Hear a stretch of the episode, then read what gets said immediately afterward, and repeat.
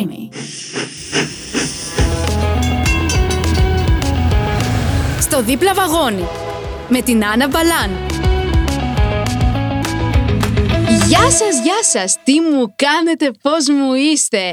Επέστρεψα λοιπόν με ένα νέο επεισόδιο στο δίπλα βαγόνι με την Άννα Μπαλάν και όπως κάθε φορά έχουμε και ένα διαφορετικό καλεσμένο. Αυτή τη φορά λοιπόν έχω δύο καλεσμένους οι οποίοι έτσι μου κεντρούν το ενδιαφέρον μιας και τον έναν τον ξέρω και προσωπικά από πολλά σεμινάρια μέσω της Liminal και είναι ο Αντρέας Πλεμένος ο οποίος είναι άτομο με κόφωση και μαζί του είναι και η διερμηνέας η Ουρανία Αναστασιάδου ε, και θα κάνουμε έτσι μια πολύ πολύ πολύ ωραία κουβέντα. Ε, έχω να μάθω και εγώ πάρα πολλά πράγματα μιας και μου αρέσει να μαθαίνω πράγματα και ελπίζω να αρέσει και σε εσάς.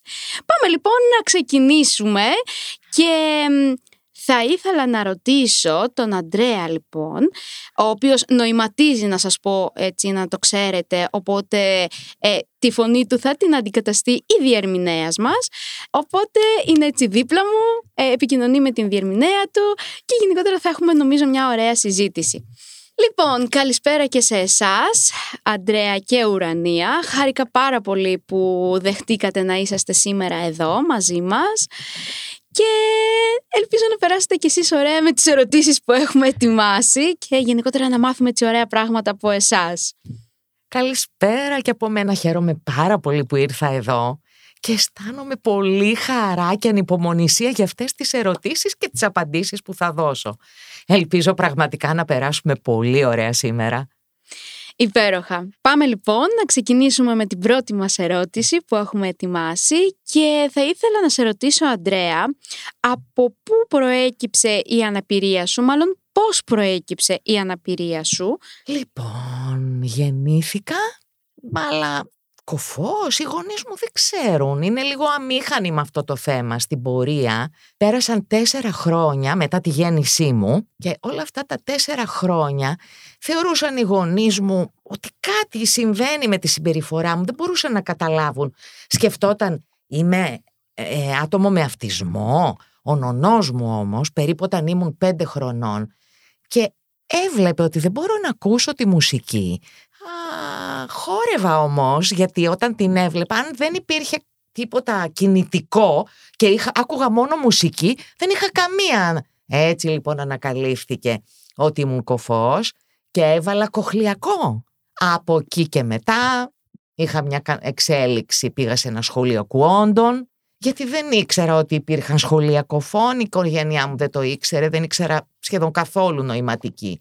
Τυχαία όμως, πήγα σε ένα φροντιστήριο ένας δάσκαλος είχε ένα κοριτσάκι κοφό και μου λέει γιατί δεν πήγες σε σχολείο κοφών; Α, είπα, θα ήθελα πάρα πολύ καλά να πάω σε αυτό το σχολείο και να δω αυτή την κοινότητα. Γιατί εγώ αισθανόμουν έτσι μοναχούλης. Είναι πρόβλημα να είμαι κοφός; Είναι πρόβλημα όλα αυτά; Δεν ήξερα, δεν καταλάβαινα. Είχα μια μηχανία, μια σύγχυση. Αποφάσισα λοιπόν να πάω στο σχολείο κοφών της Αγίας Παρασκευής. Να δω. Ήταν ένα πρόβλημα τελικά η κόφωση αλλά κατάλαβα ότι δεν υπήρχε κανένα πρόβλημα. Ούτε με την κόφωση, ούτε με μένα. Δεν υπήρχε κανένα θέμα το ότι ήμουν κοφός. Έπρεπε να αλλάξει η κοινωνία και όχι εγώ. Και η κοινωνία να ε, ενσωματωθεί με τα δικά μου θέλω, με τη δική μου κατάσταση, όχι εγώ να ενσωματωθώ σε μια κοινωνία που δεν είναι συμπεριληπτική. Άρα εσύ ε, βίωσες την κόφωση ως κάτι φυσιολογικό, σωστά; Όταν ήμουν μικρός, όχι. Γιατί ένιωθα παράξενα και διαφορετικός. Έβλεπα, ας πούμε, τους ακούντες οι μαθητές που είχαν, ας πούμε, το απόγευμα ε, διαραστηριότητες να πάνε στο ποδόσφαιρό τους, να κάνουν... Α, εγώ έπρεπε να πάω στη λογοθεραπεία. Έπρεπε να πάω στη μουσικοθεραπεία. Έπρεπε να πάω, να πάω, να πάω. Δεν τα ήθελα. Αλλά αυτό όμως, η αλήθεια είναι ότι με προετοίμασε για τη θεατρική μου καριέρα. Μου δώσε πάρα πολλά. Τον αθλητισμό λίγο τον παράτησα. Γιατί όλα αυτά τα πολιτιστικά που έκανα νομίζω ότι με οδήγησαν στην ηθοποιία. Υπήρχαν πάρα πολλά εμπόδια και εγώ καταλάβαινα γενικά ότι τα προβλήματα μου τα έδιναν οι άλλοι. Ε, πήγαινα λοιπόν σε ένα χώρο και αν υπήρχαν άτομα σαν και εμένα, δεν αισθανόμουν καμιά διαφορά και καμιά bias ας πούμε.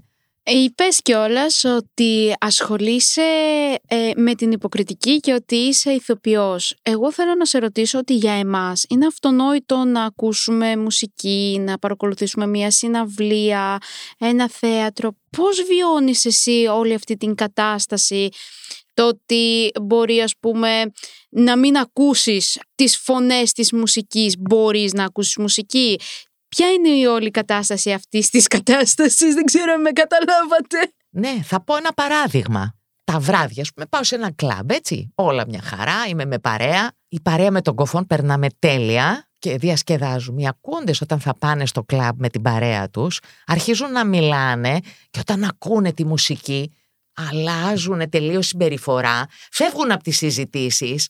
Ενώ για μας έχουμε μια άλλη σχέση με τη μουσική. Παράδειγμα, όλα αυτά τα, τα λεχθέντα των στίχων δεν μας λένε «Εντάξει, OK, okay, την ακούω τη μουσική». Αλλά σκέτη μουσική χωρίς λόγια, νομίζω ότι μπορούμε να την αισθανθούμε όλοι. Πάμε σε μια συναυλία. Προτιμώ το έδαφος να είναι ξύλινο για παράδειγμα. Ο στόχος ποιος είναι; Ότι όλη η δόνηση της μουσικής περνάει μέσα από το ξύλινο πάτωμα και έρχεται σε μένα και δονείται το σώμα μου αν δεν υπάρχει, βλέπω όλους τους άλλους να κινούνται, να χορεύουν, αλλά αντιγράφω τους ακούοντες. Αλλά πραγματικά δεν, το, δεν, συμπάσχω με το ίδιο μου το σώμα. Δεν είναι το ίδιο όταν περνάει αυτός, αυτή η δόνηση. Αν υπάρχουν λοιπόν λόγια, σίγουρα προτιμώ να υπάρχουν υπότιτλοι ή να υπάρχει διερμηνέας εξειδικευμένος στο να διερμηνεύει μουσική και τραγούδια. Έχω δει πολλούς ακούοντες που όταν δεν υπάρχει μουσική δεν μπορούν να ζήσουν. εγώ, οκ, εγώ μια χαρά μπορώ να ζήσω και νομίζω και, και αρκετά άτομα κωφά μπορούν να ζήσουν. Χωρίς μουσική δεν έχω κανένα πρόβλημα να ζήσω. Ε, αυτό είναι μια μεγάλη διαφορά από αρκετούς ακούοντες. Αυτό νομίζω ότι έχω να πω. Είναι αυτό που περιγράφω και εγώ στους ανθρώπους που μου λένε «Καλά, πώς βιώνεις το κομμάτι το να δεις μία φωτογραφία». Είναι αυτό που λέω ότι θα πάρεις όλες τις πληροφορίες αλλά δεν θα μπορείς να καταλάβεις 100% πώς είναι. Μάλλον στο ίδιο μήκος κύματος είμαστε. Θέλω όμως να δώσω ένα παράδειγμα. Ας πούμε το τσιγάρο, έτσι. Ένας άνθρωπος, ας πούμε, χωρίς να καπνίζει μπορεί να ζήσει πολύ καλά. Άμα δοκιμάσεις όμως να καπνίσεις, τότε παθαίνεις με έναν ε, εθισμό. Άστα να πάνε. Το ίδιο ίσως και η κοφή. Αν γεννηθείς κοφός, δεν έχεις κανένα θέμα. Αν γεννηθείς όμως ακούων και ξαφνικά γίνεις μεταγλωσσικός κοφός, δηλαδή χάσεις την ακοή σου αργότερα, στην πραγματικότητα αυτή η ακουστική μνήμη σε σκάει. Δηλαδή σε κάνει να διψάς για αυτήν την ανάμνηση του ήχου. Εγώ θέλω να σε ρωτήσω κάτι ακόμα που εμένα προσωπικά μου κάνει έτσι μια μεγάλη εντύπωση. Τι κινδύνους μπορεί να αντιμετωπίσεις μέσα στην ημέρα σου, τι κινδύνους αντιμετώπισες στο σχολείο, στο σπίτι, τώρα στην εργασία; Και γενικότερα να μας περιγράψεις όλους τους κινδύνους ή έστω κάποιους κινδύνους που υπάρχουν μέσα στην καθημερινότητά σου. Θα δώσω ένα παράδειγμα πάλι. Πριν το COVID ας πούμε, περίπου εκεί 2020 και πριν, στις ειδήσεις και τα λοιπά ε, δεν υπήρχε πολύ μεγάλη πρόσβαση. Είχα πάει εγώ ο ίδιος σε μια πορεία στο κέντρο. Στην πορεία γινόταν φασαρίες, οι ειδήσεις. Το είχαν ήδη προφορικά έτσι πει. Δεν υπήρχε διερμηνία στη νοηματική για τη συγκεκριμένη πορεία. Οπότε εγώ θα μπορούσα να έχω πάθει πάρα πολλά πράγματα σε αυτή την πορεία επειδή οι φασαρίες ήταν πραγματικά έντονες και τεράστιες. Μετά όμως το COVID άρχισα να προσέχω περισσότερο και άρχισε λίγο να αυξάνεται πιστεύω τα τελευταία χρόνια και η πρόσβαση στην πληροφορία όπως επίσης και πάρα πολλά πράγματα σχετικά με τον COVID. Υπήρχε πολύ μεγάλη διερμηνία στην νοηματική για όλα αυτά τα θέματα. Και τώρα μαθαίνουμε πολλά περισσότερα πράγματα και προφυλασσόμεθα. Αισθάνομαι πολύ πιο ασφαλής τα τελευταία χρόνια τη μετα-COVID εποχή. Φυσικά υπάρχουν πάρα πολλά να γίνουν ακόμη, έτσι. Αυτό. Μέσα στην καθημερινότητά μου, στο δρόμο, ας πούμε, περπατώ. υπάρχουν πάρα πολλά εμπόδια, αλλά δεν νομίζω ότι αφορά μόνο τους κοφούς αυτό. Τα εμπόδια είναι για, για, για όλους τους ανθρώπους. Πεζοδρόμια δεν υπάρχουν. Ε, στραπατσαρισμένοι δρόμοι. Προτιμώ μερικές φορές να σκεφτείτε ότι να περπατάω στο δρόμο παρά σε ένα πεζοδρόμιο και να κοιτάω συνέχεια πίσω μου, μπας και με χτυπήσει κανένα αμάξι. Και άμα, ας πούμε, ένα μάξι, εγώ τώρα πέστε χαλαρά περπατάω και πάρα πολύ ωραία πάω τη βολτίτσα μου. Και από πίσω είναι ένας τύπος που κορνάρει και κορνάρει και κορνάρει και εγώ φυσικά δεν ακούω τίποτα. Γυρίζω να τον κοιτάξω και λέει αυτός: Ρε φίλε, κοφός είσαι και δεν κουνιέσαι. Και εγώ το απαντάω: Ναι, ρε φίλε, είμαι κοφός. Οπότε Όχ, μιλάμε, παθαίνει την πλακάρα του και φεύγει. Είναι αυτό που βιώνεις. Αυτό σχεδόν κάθε μέρα μου συμβαίνει. Αυτό είναι κάτι που βιώνω κι εγώ στην καθημερινότητά μου, όταν μπορεί ας πούμε να πέσει κάποιος άνθρωπος πάνω μου και να πει «Καλά δεν βλέπεις!» και καταλαβαίνω απόλυτα πώς το περιγράφεις όλο αυτό.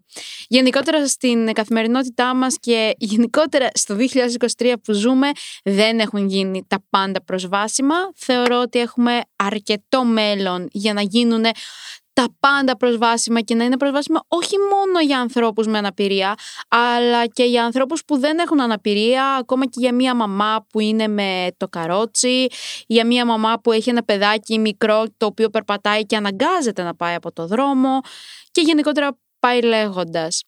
Ε, εγώ θα ήθελα να σε ρωτήσω αν εργάζεσαι και πόσο πολύ σε δυσκόλεψε να βρεις την εργασία σου.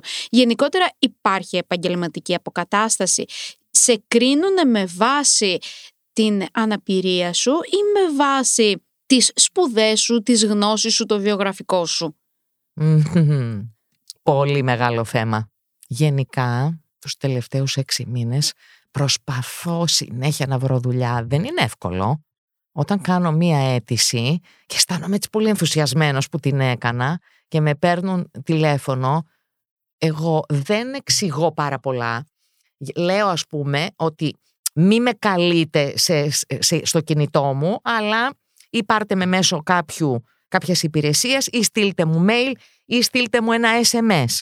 Λέω ας πούμε ότι εγώ βρίσκομαι στο στάδιο της επαγγελματικής αποκατάστασης.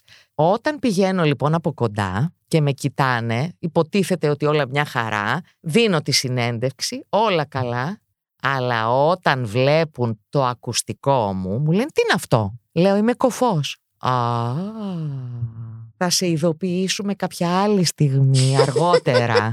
Κλασικά. Οπότε, σχεδόν ποτέ δεν έχω βρει έτσι δουλειά. Μόλις δούνε κοφό, θεωρούν ότι ο κοφός δεν μπορεί να δουλέψει, δεν μπορεί να ανταπεξέλθει σε επαγγελματικές προκλήσεις.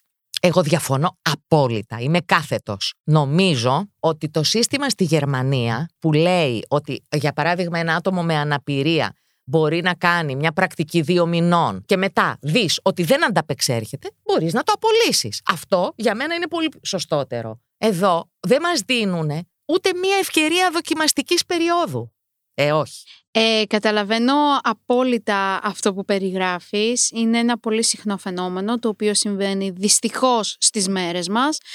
Ε, και αυτό που έχω παρατηρήσει είναι ότι ε, οποιαδήποτε εταιρεία ή δεν ξέρω κι εγώ τι σε κάποια θέση που μπορεί να σε θέλουν να λένε «Α, τι ωραίο βιογραφικό, τι καταπληκτικό, θα του μιλήσω, θα κάνω συνέντευξη μαζί του» και με όλοι δουν ότι το άτομο αυτό είναι με αναπηρία, όλο το βιογραφικό είναι σαν να μην υπήρξε, σαν να μην ε, το διαβάσανε ποτέ και γενικότερα δυστυχώς στην Ελλάδα, τουλάχιστον εδώ που ζω και ξέρω τι γίνεται, μας κρίνουν με βάση την αναπηρία και όχι με βάση τις γνώσεις μας και τις εμπειρίες μας πάνω σε κάποιον εργασιακό τομέα. Εγώ θα ήθελα λοιπόν να σε ρωτήσω αν παίζει κάποιο ρόλο σε όλο αυτό το κράτος και αν υπάρχουν παροχές από το κράτος μια σχέση δεν εργάζεσαι. Αχ, νομίζω ότι αυτό είναι ένα πάρα πολύ δύσκολο και μάλλον επώδυνο θέμα. Άμα είμαι άνεργος, μέχρι 18 ετών υπάρχει ένα προνοιακό επίδομα κόφωσης. Υπάρχει ένα άλλο που λέγεται βαριάς αναπηρίας. Οι κοφοί, άμα είναι άνεργοι, παίρνουν το βαριάς αναπηρίας. Αν είναι φοιτητές, παίρνουν το επίδομα κόφωσης μέχρι τα 24. Αυτά όσον αφορά την επιδοματική πολιτική. Όμως, εάν βρεις δουλειά στο δημόσιο, έχεις κάποια απαλλαγή από τους φόρους, παίρνεις κάποια μπόνους, κόβεται όμως το επίδομα. Εγώ βλέπω, δεν το βλέπω αυτό πάρα πολύ ερνητικό, αλλά εάν ας πούμε κοπεί το επίδομα, ωραίο είναι που υπάρχει ένα μπόνους στη δουλειά λόγω της αναπηρίας.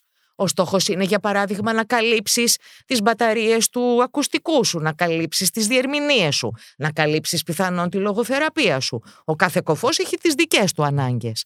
Ναι, βοηθάει το κράτος, δεν λέω, αλλά στην καθημερινή ζωή το να βρεις δουλειά δεν είναι φροντιστικό το κράτος. Δεν βοηθάει δηλαδή, δεν υποστηρίζει την έβρεση εργασίας. Και όταν τελειώνει λοιπόν το επίδομα, ψυχολογικά είμαστε πάρα πολύ δύσκολα, γιατί δεν έχουμε άλλον τρόπο αν δεν βρούμε δουλειά. Και τι θα κάνουμε; Πού θα βρούμε όλα αυτά; Να δώσουμε για να καλύψουμε αυτές τις ανάγκες που έχουμε πιθανόν ξεκινήσει; Αυτό. Μια λογοθεραπεία. Μπορεί εγώ να το επιθυμώ.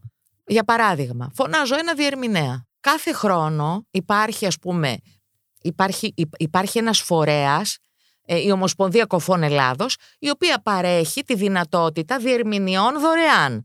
Φανταστείτε ότι αυτό ήταν μέχρι πέρυσι, ήταν, μέχρι πρόσφατα μάλλον, ήταν 25 ώρες το χρόνο. Μειώθηκε σε 10 ώρες το χρόνο διερμηνίας δωρεάν. Δηλαδή, να πάρει ένας κοφός 10 ώρες για να καλύψει τις ανάγκες του. Και άμα εγώ τέλος πάντων θέλω να πάω στο γιατρό. Θέλω να πάω κάπου που είναι πάρα πολύ σημαντικό, για, για θέματα υγείας κυρίως. Τι θα γίνει, Πώς θα το αντιμετωπίσω όταν θα λήξουν αυτές οι 10 ώρες μου; Υπάρχει βέβαια και το Εθνικό Ίδρυμα Κοφών, αλλά το πρόβλημα είναι ότι δεν έχει πάρα πολλούς διερμηνείς και εγώ μένω στην Αθήνα, έτσι. Αν ένας κοφός είναι στην Πάτρα, σε ένα χωριό, σε μια επαρχία, τι κάνει; Πώς μπορεί να καλύψει τις ε, ανάγκες του της διερμηνίας, Πώς θα το αντιμετωπίσει; Έχει πάρα πολλά προβλήματα ο κοφός που ζει στην επαρχία. Ε, εντάξει, ε, ε, έχω μείνει λίγο άφωνη γιατί δεν είχα σκεφτεί όλα αυτά τα κομμάτια και δεν ήξερα καν αυτό που περιγράφεις με τα επιδόματα γιατί εγώ ως άτομο με ολική απώλεια όρασης συνεχίζω και παίρνω το επιδομά μου και δεν είναι ότι α, είναι φοιτητικό, είναι ανέργου ή είναι γενικότερα έχει διαβαθμίσεις. Μόνο στην περίπτωση εργασίας έχει την ε, διαρρύθμιση του, να το πω έτσι, δεν θυμάμαι αν είναι και σωστή λέξη τώρα αυτή τη στιγμή. Ουσιαστικά αυτό που ξέρω είναι ότι αν εγώ παράδειγμα εργάζομαι και δεν είναι στον τομέα που έχω σπουδάσει, μειώνεται το επίδομά μου στο μισό. Αν όμως εργάζομαι σε αντικείμενο που έχω σπουδάσει, το επίδομά μου παραμένει ολόκληρο. Δεν ήξερα ότι στα άτομα με κόφωση συμβαίνει αυτό που περιγράφεις και να σου πω την ειλικρινή μου αλήθεια, δεν μου αρέσει με την έννοια ότι γιατί να παίρνεις ένα επίδομα μέχρι 18 χρονών που είναι για βαριά κόφωση και μετά μέχρι τα 24 την κανονική ε, για απλή κόφωση και δεν ξέρω και εγώ τι. Θα έπρεπε το επίδομα να είναι σταθερό και να λένε ότι κοίταξε να δεις αν εργάζεσαι να μειώνεται. Εκεί το δέχομαι. Γιατί συμφωνώ σε αυτό που λες ότι χρειάζεσαι ένα ακουστικό, χρειάζεσαι να κάνεις λογοθεραπεία. Γιατί από ό,τι γνωρίζω κιόλας, ε, έχεις κάνει λογοθεραπεία, μιας και μπορείς να μιλήσεις και εσύ, παρόλο που ας πούμε προτιμάς σίγουρα τη διερμηνία γιατί μπορείς να εκφραστείς ακόμα καλύτερα. Φαντάζομαι εγώ τώρα, έτσι. Θέλω κάτι να προσθέσω. Άμα οι κοφοί έχουν δουλειά, η ποιότητα ζωής τους είναι καλή. Δεν έχουν παράπονο σχετικά με την ε, προνοιακή πολιτική. Και να κοπεί τέλος πάντων το επίδομα, δεν νομίζω ότι υπάρχει παράπονο.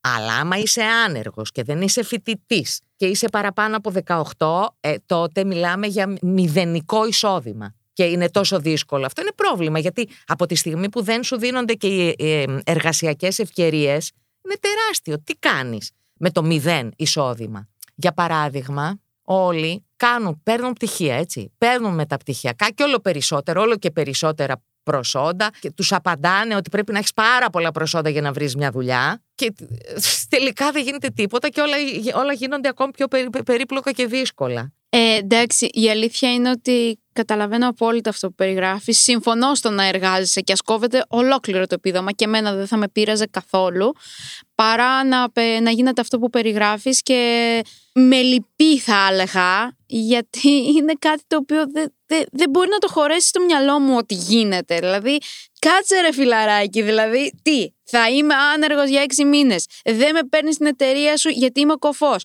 Εμ, δεν θα παίρνω και από το κράτος ένα επίδομα. Δηλαδή, είναι... Δεν, δεν ξέρω πώς να το εκφράσω πραγματικά, αλλά με στεναχωρεί ιδιαίτερα γιατί είναι άδικο, κρίμα και απαράδεκτο κατά τη γνώμη μου. Λέω όμως λίγο να ελαφρύνουμε το κλίμα και να μας πεις για τα χόμπι σου. Το πρώτο, πρώτο, πρώτο, πρώτο χόμπι μου είναι τα ταξίδια. Λατρεύω τα ταξίδια. και ποιος δεν τα λατρεύει. Έχω πάει πάρα πολλά ταξίδια σε πολλές χώρες. Νομίζω ότι έχω πάει σε 18 χώρες. Έχω πάει σε τρεις χώρες στην Ασία, στην Ευρώπη 15. Και έχω δει και μαθαίνω μέσα από αυτά τα ταξίδια. Έχω πάρα πολλές εμπειρίες που με έχουν μεταλλάξει. Το δεύτερο που λατρεύω είναι η φωτογραφία, το βίντεο και το μοντάζ αυτών των λήψεων. Και τρίτο, ίσως το τρέξιμο. Ε, λίγο γυμναστικούλα. Εντάξει, οκ, αυτά τα τρία. Το τρίτο το λέω έτσι, λίγο συγκαταβατικά. Εγώ θέλω να σε ρωτήσω για το πρώτο σου χόμπι που είναι τα ταξίδια. Μιας και έχεις ταξιδέψει σε 18 χώρες και έχεις δει έτσι κάποια πράγματα πώς είναι οι συνθήκες ζωής εκεί για ένα ανάπηρο άτομο; Θέλω να μου πεις μια χώρα που είναι πολύ άσχημες οι συνθήκες, χειρότερες και από την Ελλάδα για ένα ανάπηρο άτομο και μια χώρα που είναι ιδανικές για να μείνει ένα άτομο με αναπηρία. Και συγκεκριμένα με κόφος, έτσι. ένα λεπτό να τα σκεφτώ. Θα έλεγα όσον αφορά για τις κινητικές αναπηρίες και την τύφλωση, Νομίζω ότι η καλύτερη η χειρότερη, η χειρότερη χώρα είναι η Πορτογαλία. Χειρότερη, ε. Ναι, ναι, νομίζω είναι πάρα πολλά τα προβλήματα γιατί το γεωφυσικό περιβάλλον της χώρας με τα τρομερά βουνά που είναι έτσι πάρα πολύ απότομα και πώς να πάνε, δεν υπάρχει καμία δυνατότητα πρόσβασης γιατί δεν έχουν κάνει δρόμους για ε, άτομα με αμαξίδια και οι αναβάσεις είναι με σκαλιά. Και επίσης δεν έχει καθόλου οδηγούς ε, στο δρόμο για, ε, για τυφλούς.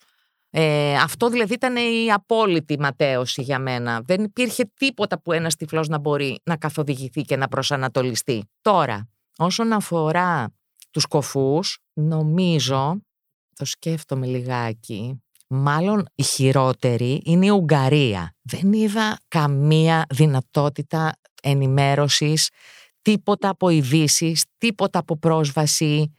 Ενώ στις άλλες χώρες έχουν έστω ένα παραθυράκι παράλληλα με τις ειδήσεις, έτσι ώστε ο κοφός να ενημερώνεται. Και ήταν η απόλυτη απουσία διερμηνίας στις ειδήσεις.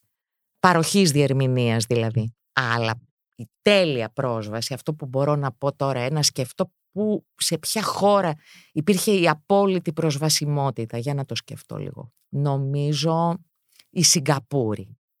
Wow. Εκεί στη Σιγκαπούρη. Γιατί; Οι δρόμοι ήταν κατασκευασμένοι για όλους. Υπήρχε δρόμος για ποδήλατα, δρόμος για αυτοκίνητα, δρόμος για μαξίδια, δρόμος για τυφλούς και τυφλές, χωρισμένα, ξεκάθαρα. Ενώ εδώ εντάξει, ε, είναι ένας αχταρμάς. Κλασικά. Σχετικά όμως με τους κοφούς, νομίζω ότι το καλύτερο κράτος σχετικά ήταν, είναι το Βέλγιο και συγκεκριμένα στις Βρυξέλλες. Α, έχω πάει. Γιατί, για παράδειγμα, πήγα σε ένα μουσείο και υπήρχαν όλες οι γλώσσες της Ευρώπης, αλλά και στη νοηματική. Wow! Αυτό ήταν τρομερό. Πραγματικά είναι πάρα πολύ ωραίο αυτό που περιγράφεις. Έχω πάει και εγώ στις Βρυξέλλες και μπορώ να πω ότι όντως είναι πάρα πολύ ωραίο. Ε, μιας και πρότεινε στη Σιγκαπούρη, μιας και είναι η καλύτερη χώρα για όλες τις αναπηρίες, θα την επισκεφθώ κι εγώ, γιατί μου αρέσουν και εμένα τα ταξίδια φυσικά και σε ποιον άνθρωπο δεν αρέσουν. Βρείτε μου έναν άνθρωπο που να μην αρέσουν τα ταξίδια, πραγματικά. Με το θέατρο ποια είναι η σχέση σου; Λοιπόν, όπως είπα πριν, έκανα μουσικοθεραπεία και πήγαινα και σε θεατρική, σε θεατρική αγωγή με δραστηριότητες, έκανα δραματοθεραπεία. Κάθε χρόνο ε, έκανα και μία παράσταση ως παιδάκι. Μου άρεσε πάρα πολύ και πάντα στο τέλος μιας παράστασης ήμουν λίγο το κέντρο της προσοχής, όλοι με ρώταγαν. Αυτό το συνέχεια συνέχισα, το συνέχισα στο γυμνάσιο, στο λύκειο. Ο αδελφός μου δε πήγαινε και αυτός θεατρικό παιχνίδι και μετά πήγε σε δραματική σχολή και έγινε ηθοποιός. Τον έβλεπα λοιπόν, έγινε νομίζω το πρότυπό μου. Τον αγαπώ πάρα πολύ τον αδελφό μου, τον σέβομαι και τον εκτιμώ και τον τιμώ. Το όνομά του είναι Κώστας Πλεμένος. Αποφάσισα λοιπόν να πάω και εγώ στο Πανεπιστήμιο, στο τμήμα θεατρικών σπουδών. Εδώ, στην Αθήνα. Μέχρι σήμερα, ό,τι έχει σχέση με την τέχνη, το θέατρο, την performance, τον κινηματογράφο, μου αρέσει τρελά. Θέλω να συμμετέχω. Μαθαίνω από τα λάθη μου, τα διορθώνω, εξελίσσομαι για να γίνω καλύτερος άνθρωπος. Σήμερα θέλω κάτι να επικοινωνήσω. Θέλω οι άνθρωποι να ακούσουν, να δείξουν κατανόηση. Αυτό, σε αυτά τα θέματα που τοποθετούμε. Θέλω να τα ακούσουν και να τα σεβαστούν. Νομίζω ότι με αυτό που είπες εγώ δεν χρειάζεται να πω τίποτα άλλο. Ε, απλά με αφήνει άφωνη. Θες να συνεχίσεις μόνος σου να φύγω εγώ σιγά σιγά γιατί αυτά που λες πραγματικά είναι πράγματα που τα φωνάζουμε νομίζω οι περισσότεροι άνθρωποι που έχουμε αναπηρία και είναι ακόμα πιο ωραίο να το ακούς από έναν άνθρωπο που εκτιμάς και έχεις υπάρξει μαζί του σε σεμινάριο και τον έχεις γνωρίσει έτσι λίγο παραπάνω και εμένα γενικότερα με συγκινούν κάτι τέτοιες ε, καταστάσεις. Ε, δεν ξέρω αν θέλεις να προσθέσεις κάτι, απλώς θα ήθελα να ρωτήσω έτσι και δύο-τρία πράγματα την ε, ουρανία, τη διερμηνέα, μιας και την έχουμε εδώ κοντά μας και είναι πράγματα που και εμένα ας πούμε έτσι με ενδιαφέρουν να μάθω. Αν ε, θέλεις να συμπληρώσεις κάτι εννοείται το συμπληρώνεις για να ε, μπορέσουμε σιγά σιγά να φτάσουμε στο τέλος αυτού του υπέροχου επεισοδίου. Η λέξη αναπηρία σημαίνει τα εμπόδια που δίδει η κοινωνία στους ανθρώπους. Εμείς οι ανάπηροι αντιμετωπίζουμε καθημερινά αυτά τα εμπόδια. Αλλά αν η κοινωνία έβρισκε λύσεις, εμείς δεν θα ήμασταν ανάπηροι. Αυτό. Συμφωνώ απόλυτα. Δεν χρειάζεται να προσθέσω τίποτα άλλο πάνω σε αυτό. Τα πες όλα υπέροχα και δεν χρειάζεται πραγματικά να εξηγήσω και να πω κάτι παραπάνω σε αυτό. Πάμε λοιπόν να ερωτήσουμε και δύο-τρία πράγματα την ουρανία, μιας και την έχουμε εδώ. Δεν υπήρχε περίπτωση να μην την εκμεταλλευτώ. Ε, νόμιζα θα τη γλιτώσω, αλλά όχι. όχι, όχι βέβαια. Σε παρακαλώ πάρα πολύ. Θέλω να σε ρωτήσω, Ουρανία, πώς και επέλεξες ε, να ασχοληθείς με αυτό το επάγγελμα; Ε, λοιπόν, πώς διάλεξα αυτό το επάγγελμα; Το διάλεξα και με διάλεξε. Είμαι κόρη κοφών ε, γονέων. Είμαι δηλαδή κόντα. Ε, αυτός ο όρος έχει διεθνώς επικρατήσει. Child of deaf adults. Adults, με συγχωρείτε. Οπότε, η πρώτη μου γλώσσα, η μητρική μου γλώσσα είναι η νοηματική. Wow. Ε, η δεύτερη γλώσσα μου είναι τα ελληνικά. Είμαι όμως δίγλωση, γιατί τα χρόνια που εγώ γεννήθηκα και μεγάλωσα, πάρα πολύ συχνά οι οικογένειες κοφών ζούσαν μαζί με την υπόλοιπη οικογένεια. Δηλαδή, εφόσον μεγάλωσα ας πούμε με τη γιαγιά και τον παππού που ήταν ακούοντες, οπότε έγινα δίγλωση. Παρ' όλα αυτά πρέπει να πω κάτι έτσι λίγο προσωπικό. Άμα είμαι πολύ κουρασμένη ή πολύ στεναχωρεμένη, θέλω να κάνω μόνο νοηματική. Γιατί αυτή είναι η γλώσσα η βαθύτερη, η δικιά μου γλώσσα. Mm. Μεγαλώνοντας λοιπόν, όλα τα παιδιά κοφών της δικιάς μου ηλικίας λειτουργούσαν από δύο και τριών ετών ως διερμηνείς των γονέων τους. Αυτό έχει αλλάξει, ευτυχώς. Δεν χρειάζεται δηλαδή ένα παιδί δύο και τριών ετών να παίξει το ρόλο ενός ενήλικα διερμηνέα. Υπάρχουν πολλά ανέκδοτα για όλες αυτές τις ιστορίες. δηλαδή για παράδειγμα να σας πω το αστείο, ότι ένα παιδί τριών χρονών πρέπει να πάει στο γυναικολόγο με τη μαμά του μαζί και να πει τα σώψυχα της μαμάς στο γιατρό.